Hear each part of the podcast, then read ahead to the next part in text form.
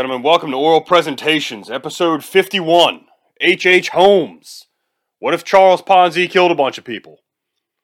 This is going to be our first, I think this is our first full on murderer. Just a serial killing dingbat. All the information from this is going to come from uh, the book Devil in the White City by a dude named Erik Larson. I dated a girl 10 years, 9 years ago, 8, 10, like a decade, who was reading this book. We were living together. And she was like, You should read this. And I was like, Yeah, I'll read that. So this is, uh, I, I didn't read the book, I audio booked it for this. But it took a decade, you know? Uh, I think that still counts as a lie. I told her I was going to read it. But, you know, I, audiobook, I don't know if that counts or not. I don't know. Also, if you're going to audiobook it, careful because there's two different versions on iTunes. There's one that's only like a third of the book. Read the reviews if you're going to get Devil in the White City audiobook. It's a pretty good book. Uh, but it's it covers the murders of H.H. H. Holmes. If you don't know who he is, he's I think people call him America's first serial killer. This dude, I mean, but he does he has a lot of Charles Ponzi in him. So I like the story. And it's also a 10 year 10 year old half lie that I got to kind of like, ah, finally squared that a little bit. So we're going to cover H.H. H. Holmes. I like the story. There's no way this guy could have gotten away with this today. There's there's too many. This guy is Michael loose ends. This guy. That's why he gets caught. He just leaves fucking loose ends everywhere. If the internet, this guy, this couldn't be done. If there was, if you had good telephones, this couldn't have gotten done. I, in my opinion, I think it's just all paperwork and nobody talking to each other. Also, H.H. H. Holmes did most of his killing during uh, this 400 year Columbus Fair anniversary. Huge thing that happened in Chicago. That's again, if you're going to read Devil in the White City, like 75% of it is about this 400 year anniversary fair in Chicago. 25% of it, guy who was serial killing during this 400 year anniversary fair in Chicago. I, I, I don't know. It's a weird mix. I don't know if I don't understand the book or what. I mean, I've, I went through the whole thing. Again, it's like 75% World's Fair and how Chicago was trying to establish itself as a major city among New York and Philadelphia, and then 25% of it is like, and then he killed his ninth wife. Like H.H. Holmes, we'll get into it. H.H. Holmes killed a ton of women. Uh, his official body, he killed dudes too. He killed probably dogs. They don't talk about that. There's no, the guy definitely killed animals when he was young. He's classic serial killer. So we're going to go through the story of H.H. Holmes from his childhood, how he ended up in Chicago, how that went. Uh, and he, he, I mean, at one point in time, he builds like a Disney haunted mansion of murder only guy I know who pulled that off. Again, no way you could pull that off in fucking 2020 with the internet. This guy, how he builds it and the whole thing. We're going to cover all of it. Now, H.H. Holmes' official body count sits at 27 that he confessed to once he got arrested. Uh, but they say it could be up to 200 people. There's no real way to get a gauge on this because most of his killings took place during that World's Fair in Chicago. And there's so many people that disappeared. There's no real way to find out how many how many people this guy just disappeared because he was running a. We'll get into how he was just picking people off at that World's Fair, dude. Anyway, all right. H.H. H. Holmes, episode 51. What if Charles Ponzi killed a bunch of people? All right. H.H. H. Holmes' real name, out the gate, his, his real name is Mudgett, which sounds like uh, that's a murderer name. Mudgett, dude. Ew. Anyway, so his real name is Mudgett, and he's quoted as saying, after after he got caught and he was confessing shit, he did write memoirs, which by the way, that's a nightmare for me to spell. I didn't know about. I spell memoirs with a U in there, incorrect. I looked it up. Memoirs is M E M O I R, and then you throw an S on the end, I guess. And then just for posterity's sake, I looked up what actually memoirs means because like I would guess at it, like yeah, some guy wrote a story about himself. But memoir is technically a nonfiction account of personal memories written by the person whose memories they are. So that's a memoir. Again, if you already knew that, sorry. All right. I just I I found myself not being able to spell it, so I was like, just look up what the fuck it actually means. Not that I couldn't halfway, but it's good to actually know what memoir is supposed to be. Anyway, so in his memoirs, Holmes is quoted as saying he always had the desire to kill. This and the same way that some people have the desire. I mean, everybody wants to eat, everybody wants to drink water, everybody wants to breathe air. Holmes was like, I just always had a pang in me to kill my whole life. So that's who we're dealing with, dude. Genuine dingbat here. So Mudgett's childhood. And we'll get into when he changed his names to Holmes and why. He's such a fucking it's a dork move. For why he picks Holmes. Anyway, so Mudgett, as a boy, curious kid, doing weird shit. Classic young serial killer. He's looking around at stuff, but then he takes it too far, starts cutting up squirrels, saving heads, doing all sorts of weird shit, dissecting animals, reading Edgar Allan Poe, wearing Invader Zim t shirt, fucking hanging out by himself. When he was a boy, it's noted that he got his picture taken by a photographer that had one leg. Now, it said that this, like, stunned young Mudgett. He was over there getting his picture taken, having, like, J.C. Penney's Boscov Christmas photos done, and then Mudgett claims that the photographer took off his fake leg and waved it around in the air to make young Mudgett laugh. And then in his memoirs, he says that, like, when I saw that, I was stunned and I wondered if the guy's head could come off too. So yeah, classic young serial killer childhood here. You know, cutting up animals, wondering if a guy with one leg's head also comes off. There's some questions here. Anyway, grew up a little bit, then he went to medical college and he specialized in dissection. All right, but he's going to medical college. People need to know human anatomy. Hasn't gone off the rails yet. Gets out of medical college and becomes a teacher at 16 years old and then principal of that school. Now, as principal, he had a good reputation but already bad shit starting to happen around him while his name is still Mudgett, and he's just like, I don't know what what happened. Like he's a principal, and then like a little boy disappears, and they're like, Oh my god, where did he go? And Mudgett's like, I'm not sure. That's tough though. I'm not sure where that little kid went. What is it, Wednesday? I'm not sure. Who ask somebody else. I, oh man, I'm broken up about that. But he was really charming. He has that Ponzi silver tongued devil in him that that's a through line through this whole story and how he gets away with it for so long. The guy is nothing but fucking loose ends. But whenever it comes to talking to somebody, he could do he could just emote do the serial killer thing where he's totally he's a psychopath. He's playing a role the whole time that looks like a human that's really charming. And it's noted that he was kind of an attractive man with icy blue eyes and stuff. I mean, you can find a picture of him. I yeah, I mean, he was a successful doctor in Chicago. I, I mean, he wore a bowler hat all the time. I don't know, but people were like, he's like a hot young doctor who's rich and he's running his own thing. So that was part of his allure to suck people in, is that he was very charming and very empathetic on the surface, but quietly totally a fucking murderer. So even as a principal, boy disappears. He's like, I'm not sure what's going on there. I can't help you. He quickly grabs a young wife, hello, gets married, and leaves town. Now, he's still poor. He didn't mind being a school principal, But he had a good reputation and it paid him in like gratitude, but he was poor and he was like, I can't be fucking poor my whole life, dude. I'm not doing this. So he's got to find a way to get money. So he's got a young wife. He's broke. He's got a resume as being a principal. Went to medical school. Okay, so he starts scamming people on the road by selling textbooks. As I understand it, he was like flipping textbooks on the road, which like five years ago, Philly Comics were doing. Where they, I don't know who the who is whatever the fuck was going on there, but it was the thing where like if you've went to college, you know at the end of the at the end of the semester, how like there's like uh, trailers set up that are like we'll buy your books back, and like you paid 150 dollars for a philosophy book, and then the fucking guy in the trailer's like I give you 1750 for it. And it's a perfect book. You never opened it because you didn't you didn't do any of the readings, and you're like, what are you talking about? Apparently, Holmes did something like that as far as scamming people goes. To that was his first check. So he, he makes a little bit of money, and he's like, I'm still not happy. I got a babe. I need more money. So he comes up with a medical school scam here. So what he was doing was that he was gonna he goes up to his friends. He's like, "Hey, here's the thing. I know medical schools need dead bodies, right? They need cadavers. Here we go, right? And I know a little bit about the insurance industry. So he would go up to his friends and be like, "Here's what we're gonna do. We're gonna fake your death, okay? Don't worry about. it. You just gotta go away. You'll go away to like I don't know Poughkeepsie. Just fucking disappear for a little bit, right?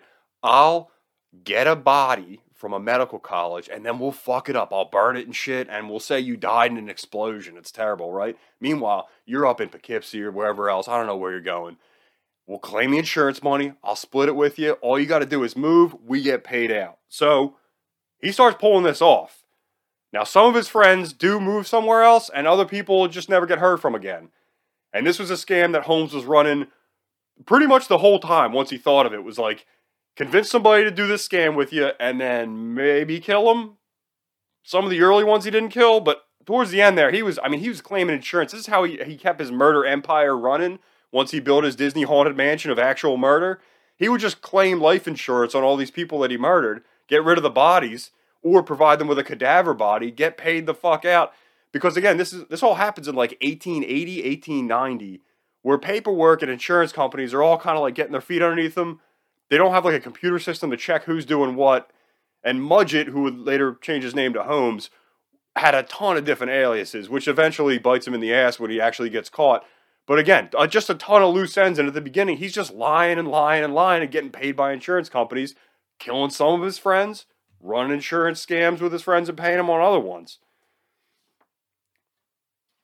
So after running the insurance scam thing, he moves to Philadelphia, where he becomes a pharmacist with his medical degree. And he's a legit pharmacist at this point in time. All of a sudden, the kid dies because he gives him the wrong medicine. People come to his pharmacy and they're like, Mudgett, you killed that kid. What do you have to say for yourself? And Mudgett's like, oh my god, I feel so bad about that. Just real quick, I just gotta go to Chicago. Goodbye. I'm not fucking talking to any of you guys anymore. I'll see you. So he accidentally or on purpose, we don't really know, killed a kid in Philadelphia, and then rolled to Chicago. And this is when he changes his name from Mudgett to H.H. H. Holmes, which also kind of feels like he was maybe trying to get away from a child murder that he did in Philadelphia. Why the fuck you changing your name, buddy? Goes to goes to Chicago, sets up shop, and he's like, "All right, my name's H.H. H. Holmes now." And he changed his name to H.H. H. Holmes because he thought it sounded like regal, royal, English and it comes out that he thought it sounded all like that because the Sherlock Holmes books were out at the time and they were really popular. He just took the name from the Sherlock Holmes books because he thought it sounded like English royalty. So anyway, his name's H.H. H. Holmes now. And Chicago is booming at this point in time. They're gearing up for this World's Fair. The, it's, the, it's technically the 400th anniversary of Columbus discovering the New World it's it's an excuse to have a huge party. And the reason that Chicago, well, America number one, but especially Chicago wants to throw a banger is because a couple of years ago, France threw a World's Fair, and that's when they unveiled the Eiffel Tower. And then everybody in the world was like, "Holy shit! France is the best country on earth. Have you seen the Eiffel Tower?" Nobody can fuck with France. And young America was like, "Oh my god, you kidding me? They're giving it to France, dude." They're saying that about France. So that America had an excuse to throw a party, and specifically the city of Chicago wanted to throw this party because Chicago was an up and coming industrial power in America, but everybody kind of re- they sort of had a reputation of being a backwoods city at this time because they were an industrial city that was known for hog slaughtering because they're in the Midwest it was it was just a lot of pig slaughtering. I think that's where Chicago sausage comes from. Where they're known. If you're from Chicago, listen to this. I apologize for not looking into this more. But as I understand it in the book, Chicago had a chip on its shoulder for not being recognized as being like a New York City or even a Philadelphia or a Washington D.C. Because when they were trying to figure out where to throw this 400th anniversary of Columbus party, they wanted to do it in D.C. and Chicago was like, "Yo, seriously, fuck all that. We can throw a banger out here. I'm telling you, we want to do it." And once they got it, they once they got the event everybody in Chicago, like all of Chicago knew this is for the reputation of Chicago. And America was hyped to have a major city behind the idea of throwing a party that was way better than France's party with the Eiffel Tower because America wants to be seen as the best in the world. So Chicago is booming. There's a ton of extra labor flying around. A bunch of people are moving to Chicago because they know this fair is about to be coming on. And so this actually really helps Holmes when he gets into his Disney Haunted Mansion plan, which we're coming up to, because there's a ton of labor that's non union just rolling around the city of Chicago looking for work because of the construction of the fair. And they're going to, do. they're pulling out all the stops for this Columbus party that's supposed to show up France. They make like man made lagoons. It's the first Ferris wheel ever. I'll, get to some of the shit they, they actually did at this party because it is, it was a cool part of the book where they describe all the things that Chicago teamed up to be able to produce to be to impress the world and try to reestablish America as like the place to be when France was really killing it with the Eiffel Tower. So, Chicago's booming. People need somewhere to live. Holmes gets to Chicago, and and he's like looking around for a place to set up shop as a pharmacy. Guy dies, owns a pharmacy. Holmes goes up to the widow of the guy who died, and he's like, "Hey, babe, how are you?" And also, I'm not just saying that. Holmes was a smoothie like that for no reason. He was saying shit like that like that's not me being like, "Hey, babe," like I don't talk like that. The the Charles Ponzi and Holmes was very much pickup artisty, dude. He was mystery method in everybody. That's part of his. He was like more uh, sexually aggressive than Charles Ponzi. Charles Ponzi was about getting fucking paid and having a heated swimming pool in Boston and living life. Holmes murdering women a shitload of time. He had a, a, way more of that like I got a felt top hat on. I'm touching your shoulder for no reason. It all because of the people he wanted to stay at his murder palace. So, lady dies. Holmes goes up to her and he's like, "Hey, babe, how you doing? I heard your husband died. That's tough. Can I buy this store off you?" And she's like, "Yeah, I'm really brokenhearted. My husband died. That's fine, thank you. You're a nice young doctor with blue eyes. You seem like a nice guy." So Holmes sets up shop with a pharmacy in Chicago. Almost immediately after that pharmacy gets opened, the widow disappears. And people are like, all right, where'd that we got a new pharmacy, but like where'd that lady go? We like knew her. Where did she go? People started asking Holmes, like, hey, where'd that lady go that you bought this off of? And Holmes like, I don't know, she like went to California. I heard she went to California. She was always talking about California, dude. She was like, I like that Katy Perry song. I'm going out there. I don't give a shit you know, whatever. So she's in California now. I mean, you could probably write her a letter. Like, you can give me a letter and I'll send it to her. I don't really know where the forward address is. Please don't ask me. But yeah, she's gone to Chicago. You're never going to see her again for sure. So, 1886. Holmes is running this successful pharmacy, slinging tonics, and having single attractive women in Chicago show up to flirt with this young business owner, blue eyed doctor, successful, single, so he already has a lot of young female clients coming to him because of his like Charles Ponzi pickup artist scheme shit. And nobody knows he's a terrible murderer yet. So he's doing all right and he's making a lot of friends. June 28th, 1887, he grabs a second wife in Chicago named Myrta. Now, she was taken in by his big city. Oh, I'm a risky doctor. Oh, because a lot of his wife, uh, a lot of his wives, and the women that he preyed upon, he would specifically look for women who are naive, who are coming from the Midwest. So, like, because Chicago was this new up and coming industrial city that had a lot of charm to it. So, women from Davenport, Iowa, or Omaha, Nebraska, these rural areas would be moving to Chicago to look to start a life, and they're like young, attractive, 25 year old women and Holmes would see that and see that they don't have any connections. Nobody knows them in the city. No, like nobody gives a shit. There's no internet. There's no cell phones. So if he can get to them and be like, "Oh, hey, what's up? I'm da da da," and Myrta was one of those. So he just took advantage of a naive woman who moved to Chicago.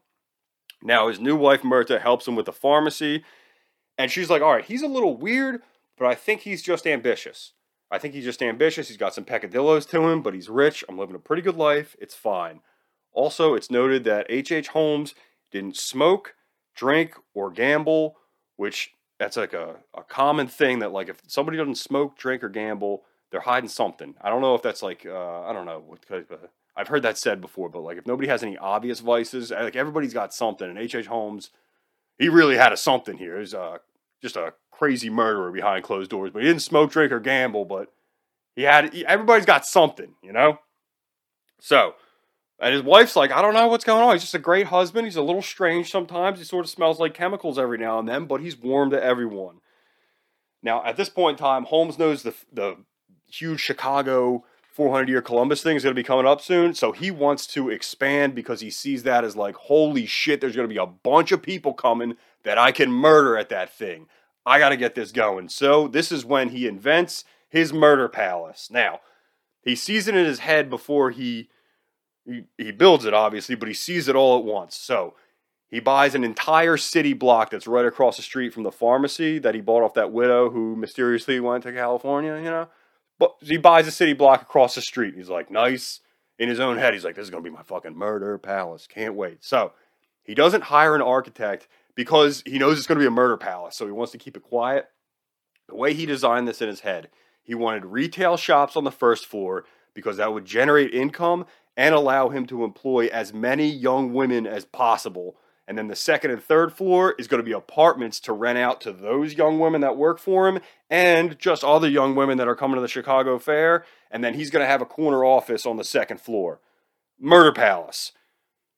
There's also going to be a wooden chute from the second floor into the basement, and that's going to be coated in axle grease for throwing the bodies of people he just murdered down from the second floor into the basement. And then uh, there's also going to be a special soundproof room on the second floor. So he had a corner office in the second floor, room right next to his office, uh, custom built, like a vault, a bank vault, slam shut, heavy iron door, totally soundproof with uh, mineral insulation, they said, all around. So nobody could hear what goes on in there. And then he ran gas lines into the bank vault special murder chamber next to his office, and he also ran secret gas lines into the other apartment rooms. So if he wanted to in the middle of the night, he could just in in his office where he slept, he could just turn on a gas valve and kill somebody. Then, you know, Axle Grease shoot that body down in the basement and uh, do whatever the fuck, you know, whatever he was into. I don't know. Anyway, so hey, you got an idea for a murder palace? How the fuck are you gonna build this without anybody asking questions about why you're building the murder palace, buddy? Well, with all that free labor floating around Chicago because of that fair coming up, Holmes had a couple of plans here. So, first thing he did, he got labor from newspaper ads. So he had dudes from that just come in and they start digging the foundation. Now, what Holmes did during the construction of this entire huge murder palace he had going is that he would have laborers come in, non union guys. He would have them work for one week, two weeks, maybe a month. And then he would go up to him and be like, Your work fucking sucks. You're fired, and I'm not paying you. Whether or not the work was good. It was just a way to get around paying people. A little bit, a little bit of scam going on here. A little bit of Charles. I even feel, I feel bad comparing this dude to Charles Ponzi. Ponzi didn't kill anybody. He just stole a bunch of money. But it was one of these financial scheme things that Holmes had going. He fucking didn't pay anybody. Again, just making more loose ends. But he would have construction guys come, work for three days, work for two weeks, then be like, Your work is terrible. You shouldn't even be holding a hammer. You got to leave. And they'd be like, Fuck you. But they don't have any way to sue them. They're poor laborers. They don't. They can't get a lawyer, so there's no way for them to come back at home. So he gets his murder palace built on the cheap. Now, even getting it built on the cheap, you still got some weird parts of that. How are you going to get somebody to build a soundproof room and explain that shit? Now, the way he did that is that he divided the labor up. So he would hire one or two guys and they would have them do a real weird part. Like he had maybe one or two or three guys do the soundproof vault room and then have another two or three guys put a gas line in there and then fire them all separately and hope they never talk to each other. Again, just a ton of loose ends here, but he did get the place built. Now, while he was getting this place built with all the laborers, he was also testing some of the laborers to see if he could find some assistance for his serial killing. So he would do weird shit, and laborers afterwards would like write down. Once Holmes got caught, they were like, "I fucking built that place. That guy did a bunch of weird shit when I was working on that place." Specifically, one laborer is quoted as saying that like Holmes came up to him once and was like, "Hey, how you doing, buddy? See that guy down there?" It was like up on the roof. He was like, "Hey, what's up? You see, uh, there's a dude down there. I'll give you fifty bucks if you uh, take that huge rock that's on this roof with us just hit him in the head and kill him. I don't like him. I'll give you 50 bucks. What do you think? And the guy was like, ah, you fucking around? What's up? And Holmes was like, yeah, I'm totally messing around. Sorry about that. And then just walked away.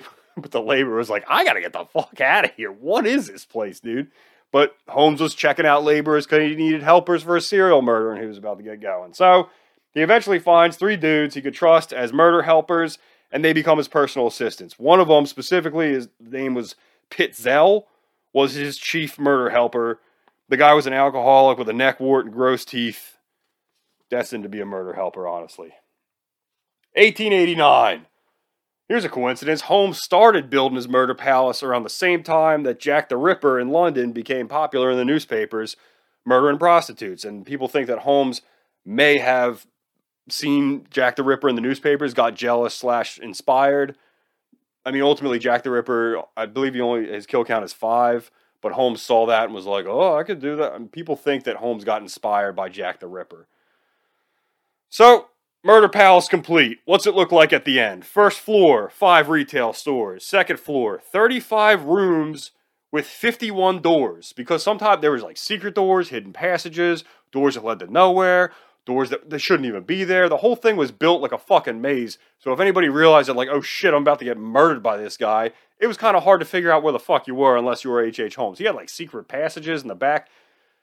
Uh, murder palace, dude. Third floor, 36 rooms. Now, the retail stores on the first floor, you got a barber shop, you got a pharmacy restaurant, or you got a pharmacy and a restaurant, you got glass bending, and you got a doctor's office that was under another name, but people speculate that that was just H.H. Holmes doing a doctor's office thing under a different name. The guy had 19, the guy had so many different aliases.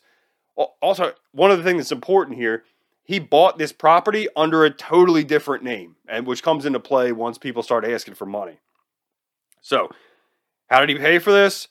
He took out loans and just didn't pay anybody back. And he directed creditors to, to talk to the owner of the building. That's why he put it under another name. He took, took out massive loans, being a charismatic doctor with a successful pharmacy, and he's People said he, at the time, before they found out he was a horrific murderer, that the guy embodied the Chicago spirit because the whole city was on the come up. It was industrializing. This World's Fair was coming up. They're trying to make their mark in America. And Holmes fit the ideal that everybody in Chicago kind of wanted to believe is possible in Chicago that you go and you make your own living and have a successful pharmacy and a wife and all this other shit. Meanwhile, he's just a horrific serial murderer behind closed doors. So uh, Holmes Charles Ponzis everybody, paid nobody. He's got a murder palace, and also he hired a lawyer on a retainer to keep him out of trouble, just in case any of those laborers did lawyer up or decided to talk to each other or anything like that. Now, people did have questions about this guy. Specifically, he used to buy a shitload of chloroform off of one like a chloroform dealer. So one week he went to the chloroform dealer and he would buy like every week he would come and get like cases of chloroform from this guy. So eventually H.H. Holmes shows up and the chloroform dealer is like, "Hey man, what are you uh what are you using this for, man?" And Holmes is just like, "Science experiments."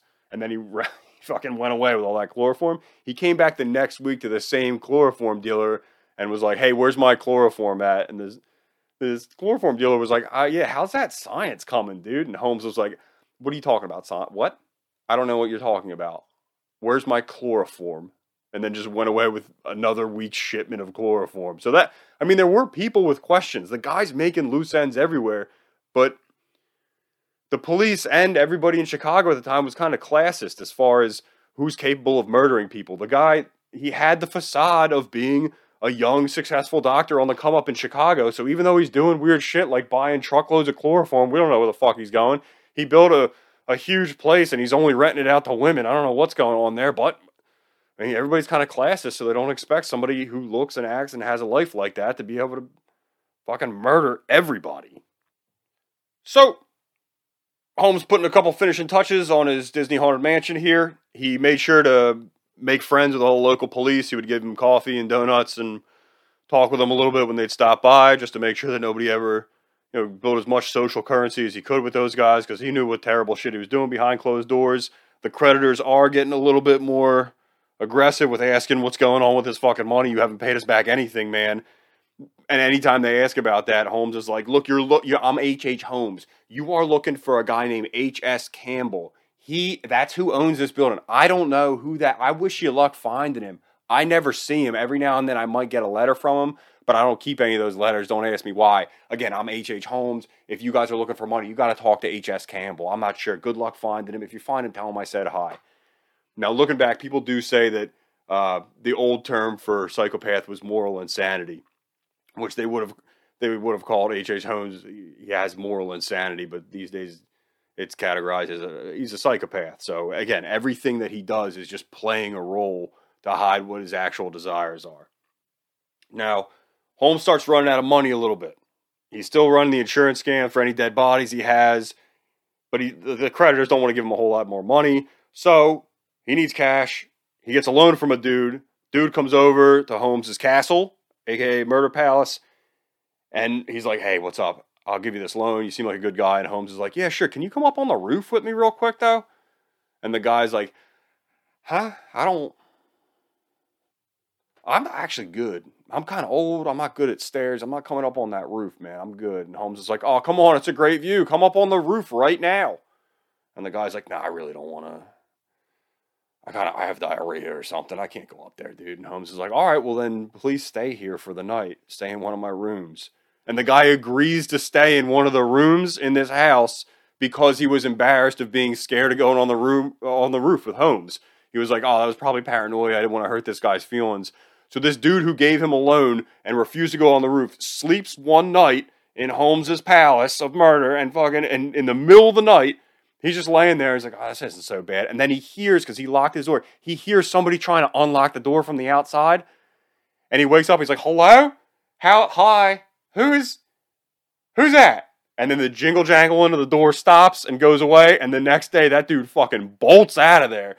Never asks for his money back. Because in his head, he's like, I know Holmes is trying to push me off that roof, dude. I do not want my money back. I do not want to go near that guy again. I don't want to talk about it. He definitely was going to kill me either on that roof or in that room. Don't trust that fucking guy. I'll ask for my money back like once, maybe by mail, but I'm not really pursuing that. I just don't want to see that dude again. But Holmes got paid off that. Keeping it rolling. At this point in time, Holmes installs a bootleg crematorium in the basement, putting some finishing touches on this before the fair starts. It's a he installs a kiln and he tells people it's for the glass bending business on the first floor and it's built but Holmes is like that's not enough heat. I need more heat. So a worker comes out to fix it and Holmes doesn't really want to show him the kiln. He keeps him on like the the first floor and he's like just tell me how to make a kiln be hotter and the worker's like I can't fix a kiln if I can't look at it, dude. So finally, Holmes like, all right, well, just come in the basement with me. I guess you can look at it. So the worker goes downstairs to the basement and takes a look at the kiln. And meanwhile, the basement looks like a coal mine and it smells like a surgery room. Like it smells wonky as shit. And the worker's like, I don't know, I don't really want to be fucking down here. So the worker takes a look at the kiln and he's like, "This is a fine kiln, but it's definitely the wrong shape for glass, man. It's it's shaped. It you can't put a whole pane of glass in there. You know you built this wrong, right?" And Holmes is like, "Yeah, just make it hotter. Just make it I didn't ask you for that. I, I need as hot as possible, okay? And the guy's like, all right. But later on, once Holmes gets caught, that guy was like, oh, he was definitely making me build a bootleg crematorium down there. That's why he wanted it so hot so he could try to burn up human remains and bodies. People start noticing at this point in time that a lot of women, because he is renting out the rooms, he's got 36 rooms on the third floor, and what was it, 50, 51 doors? I think it was like uh, 28 rooms on the second floor he's renting those rooms out to women, and those women are disappearing. Now, some of them do work for him, but people don't suspect H.H. Holmes. He has a great reputation. The cops love him. They come by for donuts all the time. The chloroform guy definitely thinks he's weird, and that one dude who's going to push off the roof totally doesn't trust him. But it, there's no internet. You can't Yelp this guy. People are just like, this dude's so nice. This is great. Meanwhile, a ton of women are just disappearing that are staying in his place, but everybody actually feels bad for H.H. Holmes because he'll come out and complain and be like, I'll tell you what, you just can't find good help out here. You know, these girls come from like Des Moines, Iowa, and all these other places, and uh, I guess they show up and they just don't really know, you know, what they want to do with their life. So they'll stay here maybe a couple of weeks, and then sometimes they leave a note about going to California. You know, I hear a lot of them go to California. But, you know, I'm having a hard time finding consistent work, you know. And everybody in the neighborhood's like, oh, that's tough, man. I Well, stick at it. I hope you find some good ones. So but because of the labor surplus in Chicago, nobody's ever going to catch on to this. And there's no Yelp. You can't, nobody is putting any of these pieces together. And Holmes is a charming guy. Now, the Murder Palace is also pretty close to where this World's Fair is going to take place. And Holmes is gearing up for this to start. At this point in time, he hires a jeweler and also the jeweler's wife and his sister. Now, both the wife and the sister are attractive, and Holmes starts creeping on them like hello, right? And again, Holmes is charismatic. He puts on all the pickup artist shit, his bejangled bracelets on, whatever the fuck he's got, and he's like, oh, hello, right? So Holmes asks Ned, the jewel guy, hey, can you come upstairs to the second floor with me real quick? I got this room I want to check out, right? So he brings Ned the jeweler up to the second floor to test the soundproof vault. So, first, Holmes has Ned the jeweler stand in the hallway, and then Holmes himself goes into this soundproof vault and shuts the door and screams his head off. And then he opens the door and he's like, Hey, can you, uh, did you hear any of that? And Ned the jeweler's like, Nah, I didn't hear. My room works pretty good. And Holmes is like, All right, cool. Now you go in and do it. Go in and scream your head off like you're getting murdered. And Ned the jeweler's like, Uh, yeah, all right, that sounds good. As but it's noted in the book that like as soon as soon as Ned got in there and did the screaming, and then Holmes opened the back opened the door back up, Ned is quoted as saying, "I didn't like that business at all." So he, I mean, Ned the jeweler, suspect here. He's like, "Why the fuck am I? Why are we checking? Who is screaming in that vault? Why do you need that, man?" Whatever. 1891, 1893. Holmes's murder palace is now referred to by everybody in Chicago as the castle, and not in a bad way. H.H. H. Holmes has a castle. They built it, and it's a part of the Chicago spirit, up and coming with the city. Now, Holmes at this point in time starts getting cozy with Ned's wife, and this is when Ned's Ned's wife's sister, for no reason, just leaves. And Holmes didn't murder. She actually leaves. They don't. It's not. Nobody really knows what happened to this lady but for some reason, she was freaked the fuck out. People speculate Holmes tried to do something to her, but the sister didn't even tell her her sister or Ned what happened. Was just like, I gotta get out of here, and just left. So the sister's gone.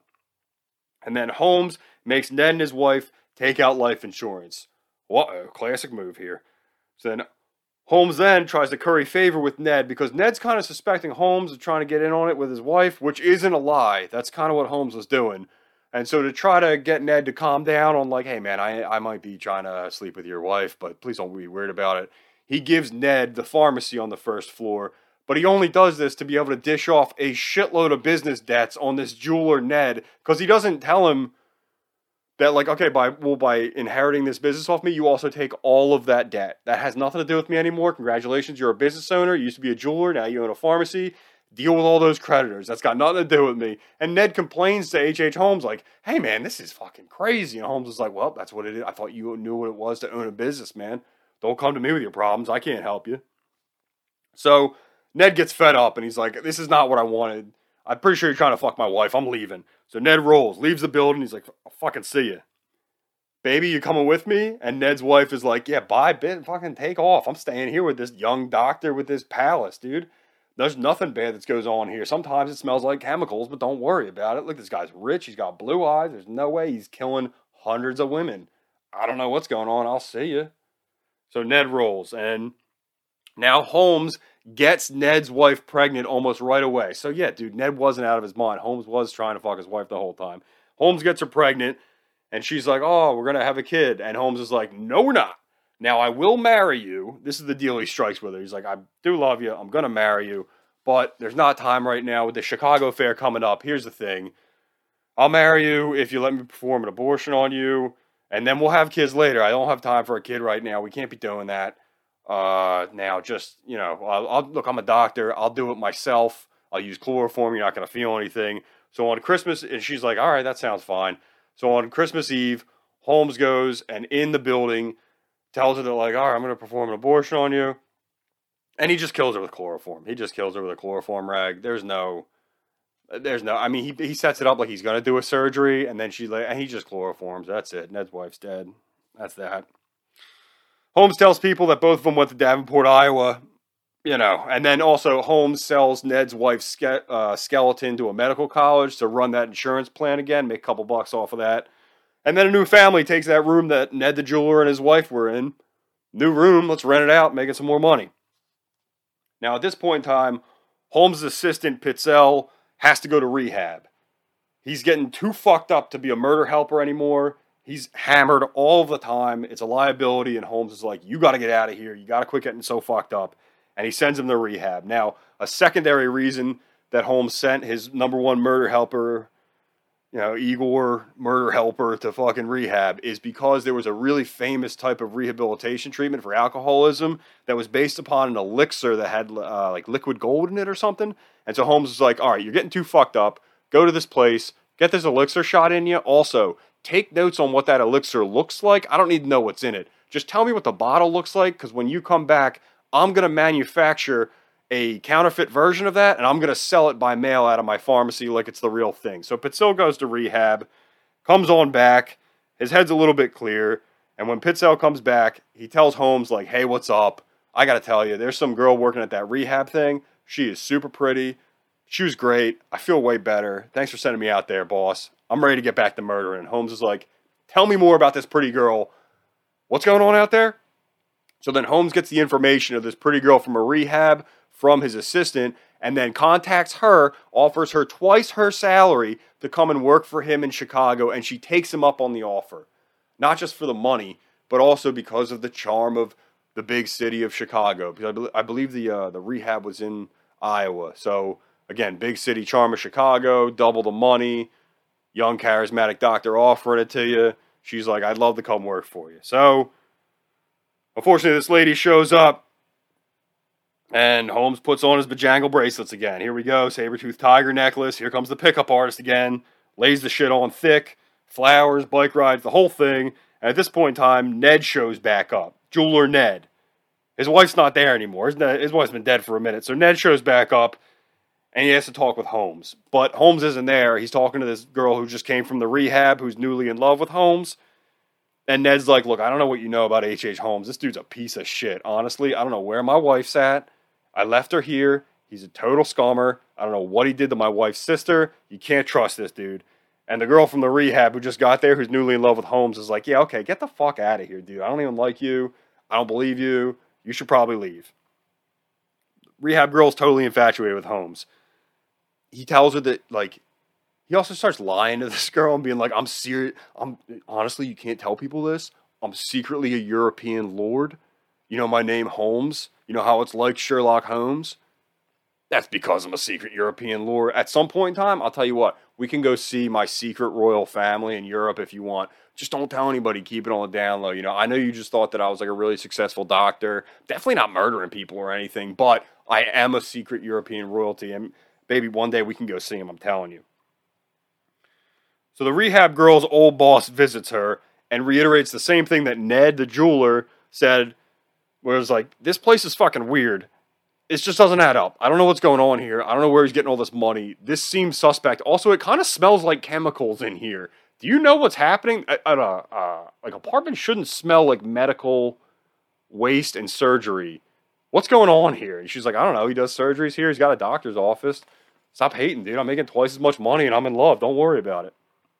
So Holmes ends up marrying the rehab lady. This is wife number like 10. He promises to take her to Europe to meet his royal family. Now, oh, his, the rehab girl's name is Emmeline, which I feel bad not saying her name uh, for the point of the story, rehab girl, but she does get murdered, so I should say her name. Uh, now, three weeks before Christmas, Emmeline goes and gives uh, an ornate tin that she made to another family that's staying in Holmes's murder palace and it's three weeks before Christmas. So the family that gets the tin is like, "What are you? Why are you giving this to us now? Aren't you going to be here for Christmas?" And it's kind of like, "Nah, I think I'm leaving. I'm not really into it. I'm not sure what's going on here." Day after that, Emmeline, rehab girl, disappears. People ask Holmes like, "Hey, what happened to that girl?" And Holmes is like, "I don't know. She ran away with somebody.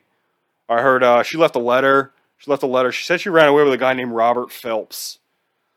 I don't know." I don't know. Here, look at this low level marriage certificate. I totally didn't didn't like forge or anything. Look at this thing. He produces a marriage document that looks like it's like way low. Well, low. Emmeline wouldn't have a marriage certificate that looks like this. Holmes fucking made this up out of nowhere. People are kind of like, where the? I don't believe this lady's leaving. At this point in time, people are kind of like, Holmes might be full of shit. I don't know what's going on here. I like that girl. She made me a 10. I don't know where she went. I don't know. Holmes said that he moved, that he mailed all her, all Emmeline's things back to her family, and that was the end of that. Now, when police would go and search the murder palace, they would find a footprint in the vault room that belonged to Emmeline, which led them to believe that Emmeline got locked in that vault room and they couldn't wipe the footprint off of the door. Which means that when she went into the vault room, the police think that she had no shoes on, and then the uh, there was acid on the floor, and then she tried to kick her way out of the vault room, which then left a footprint in acid on the door after Holmes murdered her. So that's actually what happened to Emmeline there. All right, 1893. Holmes, newly single again. What do you know? He's also got a machine to make fake documents. He's got that fake rehab cure by mail. He's got a handful of tenants, and he's getting ready for the World's Fair guests. He's making a bunch of money, still not caught yet, making money. Here we go. He gets nice furnishings in advance of the fair guests, but he does he does kind of feel that like his time in Chicago is stacking up. It might be time to fucking leave here. Even he was like, even for H.H. H. Holmes, this is a lot of loose ends here. This is like four different women that I was supposed to marry that are dead. Eventually, somebody's going to catch on. That chloroform guy is still giving me looks when I pick shit up every three days. I got to figure out what I'm doing here. And at this point in time, private detectives and letters from the families of the, all the women he's murdered are showing up at his place. And the private detectives don't suspect Holmes yet, but they definitely want information out of him. And Holmes doesn't like that private detectives are showing up, but he's also an egomaniac, so he'll go and talk to detectives and make friends with them by the end of it and be like, I don't know, she was so nice. I don't know where she went, you know? I really wish you luck. And meanwhile, when they're leaving, he's like, I might have to get the fuck out of Chicago soon. I am going to get caught for murdering. But he does need a new secretary somebody to type, but mostly, he, again, he's looking for somebody who's mentally weak and in need and new to the city. One to lure them, make them fall in love with him. But his pattern was that once that they fell in love with him and became his wife, or like we're going to become his wife, he'd get bored with them and murder him. woman who fits this description, lady named Minnie Williams, who was 25. This is a girl he met in Boston, totally fit the bill. Now, plus she's got money from inheritance, but it's mostly in the form of land from Texas. So H.H. Holmes is like, I could use some land in Texas. I gotta fucking leave Chicago anyway. This could be a great fit. So she move, she comes over, totally falls in love with him way too quick. Holmes gets bored almost immediately with Minnie Williams. But she's in Chicago now. He hit her up.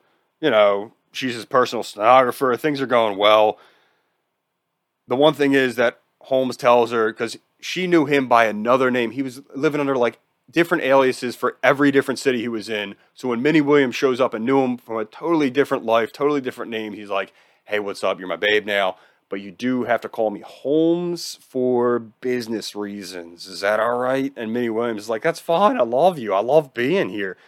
I got some land in Texas. I'm so happy to be in Chicago. Everybody fell for this slick doctor thing in Chicago, partially because the city was on the on the come up.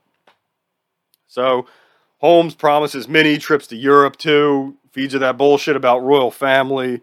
Try and he's like, I'm gonna marry you, but before I marry you, just real quick, sign uh, sign that land in Texas over to this other guy. It's not even me. It's not. It's just another name. You don't even. I'm not. It's not even for me. It's for another guy. But all your inheritance land in Texas, sign it to this dude, and then we'll get married. We'll go to Europe, babe. What do you think? And Minnie's so in love. She's like, this totally makes sense. That's fine. So at this point in time, Holmes makes a fake corporation so he can hide his assets and redirect creditors in another direction because they're getting tired of his bullshit. Plus, he has to have a way to hide this land in Texas. So he makes like an Enron for his murder palace for the financial district of his murder enterprise here. So he's t- he does a marriage ceremony with Minnie. It goes great. He never files any of the paperwork. He never actually becomes her husband. She doesn't know. He's just lying to people, being like, I took care of it. We're totally married at this point in time. Now, this is when Minnie writes back to her sister and she's like, Hey, I met this guy. He's a handsome young doctor. He totally fell in love with me. I did sign my land in Texas over to this other person. It's not even him. It's not a big deal. He's great. What do you think? Are you happy for me? And her sister writes back, and and she's like, "Uh, yeah, that sounds that sounds fine, but like, I don't know. You're not very attractive. Are you sure? This kind of sounds suspect." And Holmes doesn't like Minnie's sister asking questions. So Holmes is like, I'll tell you what, Minnie, have your sister come to Chicago for the fair. Have her come here to Chicago. She'll stay at my place. I'll murder. I mean, I'll meet her and we'll go to the fair. It'll be great. I'm not definitely not going to kill her or anything. Just have your sister come. I can't wait to meet her. If she's anything like you, I'm going to love her. We got plenty of rooms. We got that World's Fair coming up. I'd love to meet the family. So, World's Columbus Exhibition Fair begins, and Holmes starts ramping up the murdering. He knew he was going to do it so much so that he got an apartment for his wife Minnie on the other side of Chicago. He said that like, oh, okay, well we can live over there. You know, we're going to have a lot of tenants here during the fair just for our own peace of mind. Let's just get another place where we can hang out. He never went there. He it was just to store his wife while he was murdering as many people as possible, carrying out his plan that he's been devising for the last 4 or 5 years to kill as many people as he can. And he gets going disappeared right away. Waitress goes missing. Stenographer goes missing. A male physician that helped Holmes goes missing. All of them going down that chute into the basement, I bet. Sometimes the whole building would smell like cleaning chemicals and combustible gas. He is running on full clip, and he knows that he's going to leave Chicago. That's his plan. After this fair's done, he's going to burn this fucking place down and just leave. He doesn't know where he's going, but he's not staying in Chicago. He knows, even for him, this is going to be too many loose ends by the end of this, but he's going. And nobody's really noticing all these people disappearing because so many people are coming to Chicago just to see the fair. There's so many people coming and going. The police are busy with the fair. The fair itself used three times as much electricity as the whole city of Chicago when it was operational. People are busy trying to run the fair. It's a, one of the most complicated things of all time, and there's a lot riding on it for the city of Chicago.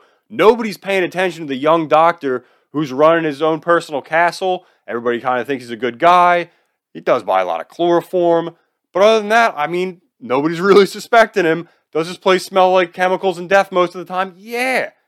I don't know what's going on. We're trying to outdo Paris and the Eiffel Tower. Nobody's got time to look into this young doctor. Now, Holmes made a rule that he never kept trophies. The way that he worked when he would kill somebody is that the actual act of killing them in, in itself would be the thing that he was going for, and he he didn't keep any trophies from them, so he wouldn't. That's the one thing that they say that serial killers keep a piece of their victims or whatever. Holmes didn't do that. He would burn them up in that bootleg crematorium, or try to sell their bodies to a medical college to make money off it. He was just there he wanted he enjoyed the the act of killing people. He said when he was a kid, or in his memoirs, that like he just always had a, a hunger to want to kill people the way other people wanted to eat. So Minnie's sister shows up from Texas, and she gets there, and she's like, Holmes is a little bit uglier than I thought. Maybe my sister did charm this guy. He's not as hot as she said he was. But Holmes starts doing that elbow touching mystery method shit to her sister too, and then she falls for him, and she's like, "He is great. I didn't know. I get it now." Right.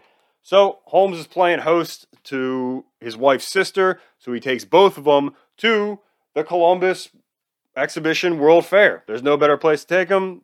They're going to go out to a day on the fair. So they go and they visit the electricity building. There's a building about mining. There's electric boats and man made lagoons. There's chandeliers that are 75 feet in diameter. The world's first Ferris wheel was at this place. It was built by a dude named George Ferris. It was fucking huge, by the way. It was the first one, and it wasn't completed by the time the fair opened. It got completed by the end of it, but people were looking at that thing like, I've never seen anything like this, and it looks really dangerous, man. And it was. I mean, it didn't fall down or anything, but it was the first time they were doing something. They were building it on a massive scale. It was supposed to outdo the Eiffel Tower. But I thought it was interesting that that's where the Ferris wheel comes from. Is this World's Fair, the Chicago World's Fair that happened at the same time that H. H. Holmes was killing a bunch of people in his Disney Haunted Mansion. That was the first Ferris wheel. So there's moving pictures. There's ways to like send voicemails across. He is crushing this first impression with his wife's sister on except for this, the, I mean, how it ends is terrible. But as far as making a first impression, he's doing pretty well here.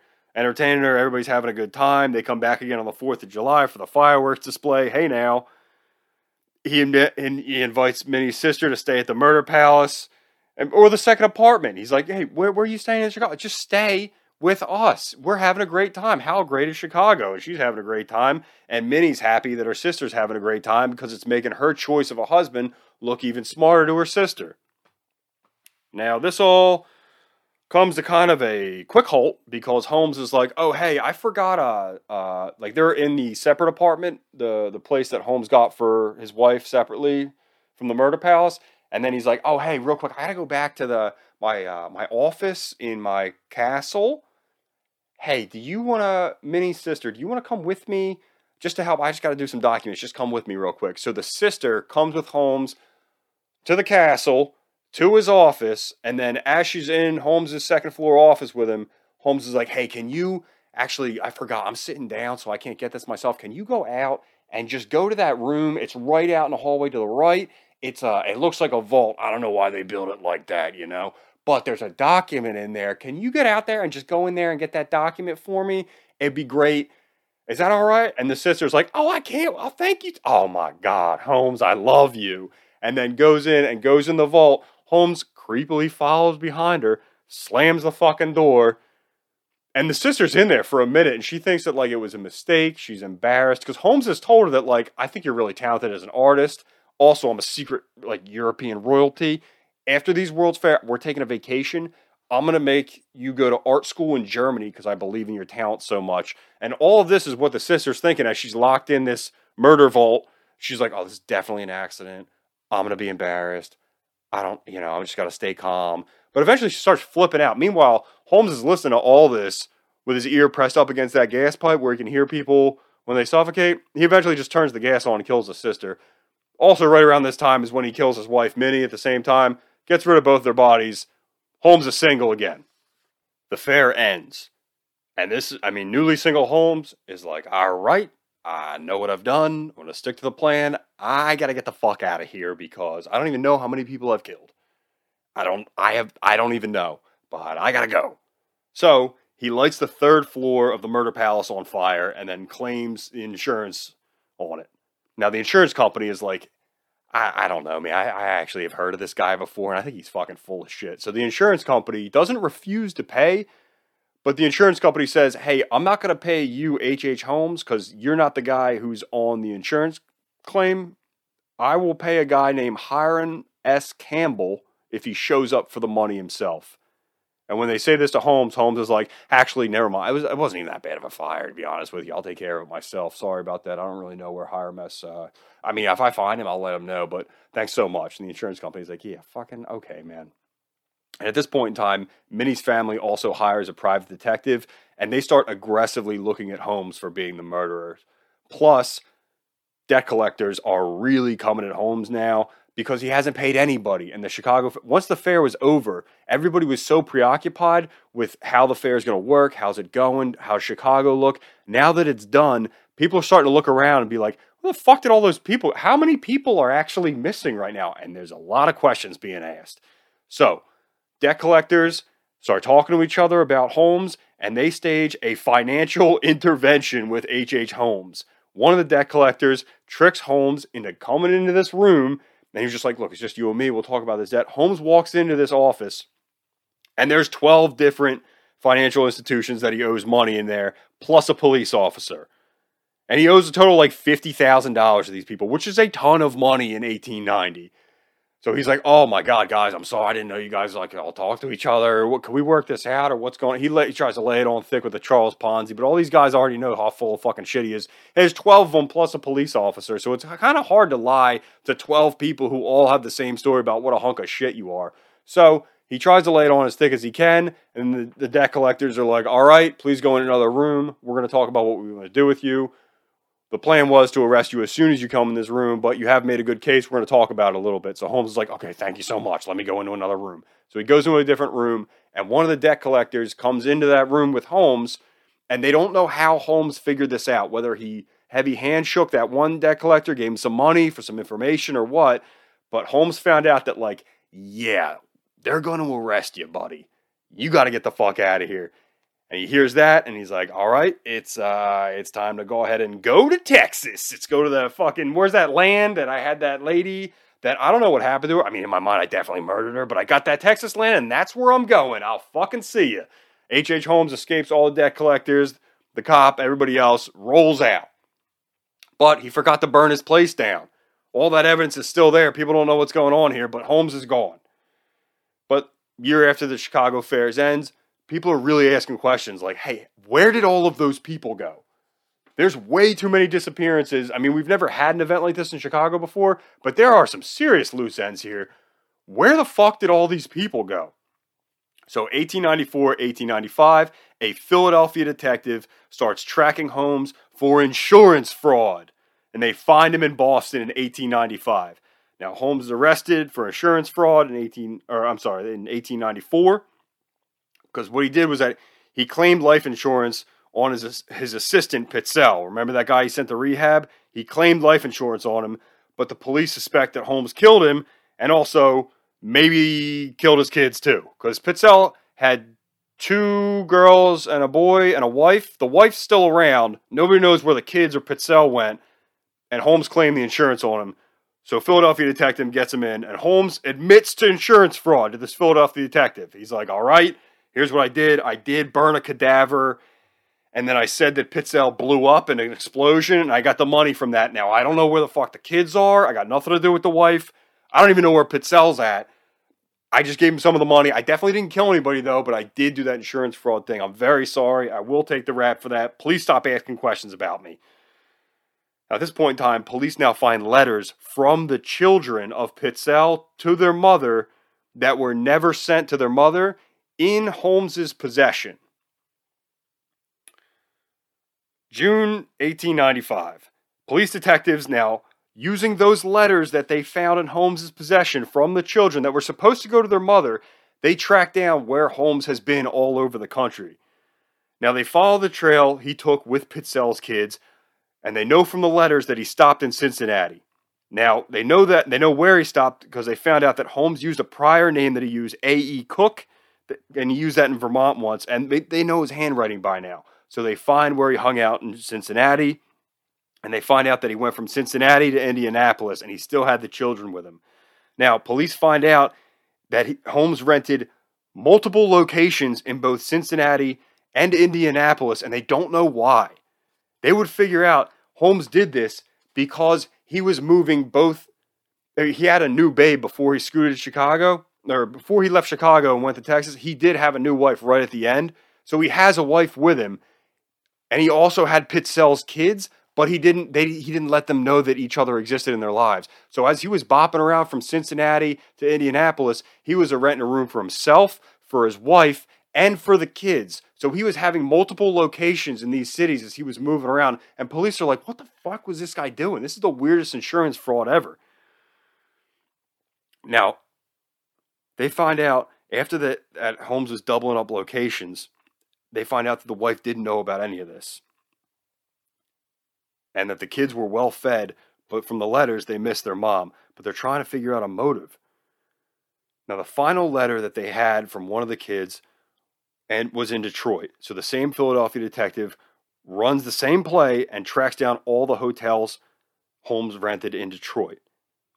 Now he had one for the wife, one for the kids, and one for Pitzel's wife in Detroit, and they were all three blocks apart, which makes the story even more sad because the kids were writing like to their mom because they missed her, and the mom is secretly 10 minutes walk away, and Holmes is the only one who knew about this. Now, meanwhile, while the detectives are realizing all this shit is going on, it's just a game for Holmes to possess these people. It's way more than insurance fraud at this point in time. Holmes is some sort of crazy guy, but they can't put all the pieces together. Holmes is in jail in Philadelphia, and he's writing a memoir and writing letters out to newspapers, telling people that, oh, I'm sad everybody thinks I'm a criminal, and I just, come on, guys, let me out. This is all misunderstanding. And he becomes a model prisoner.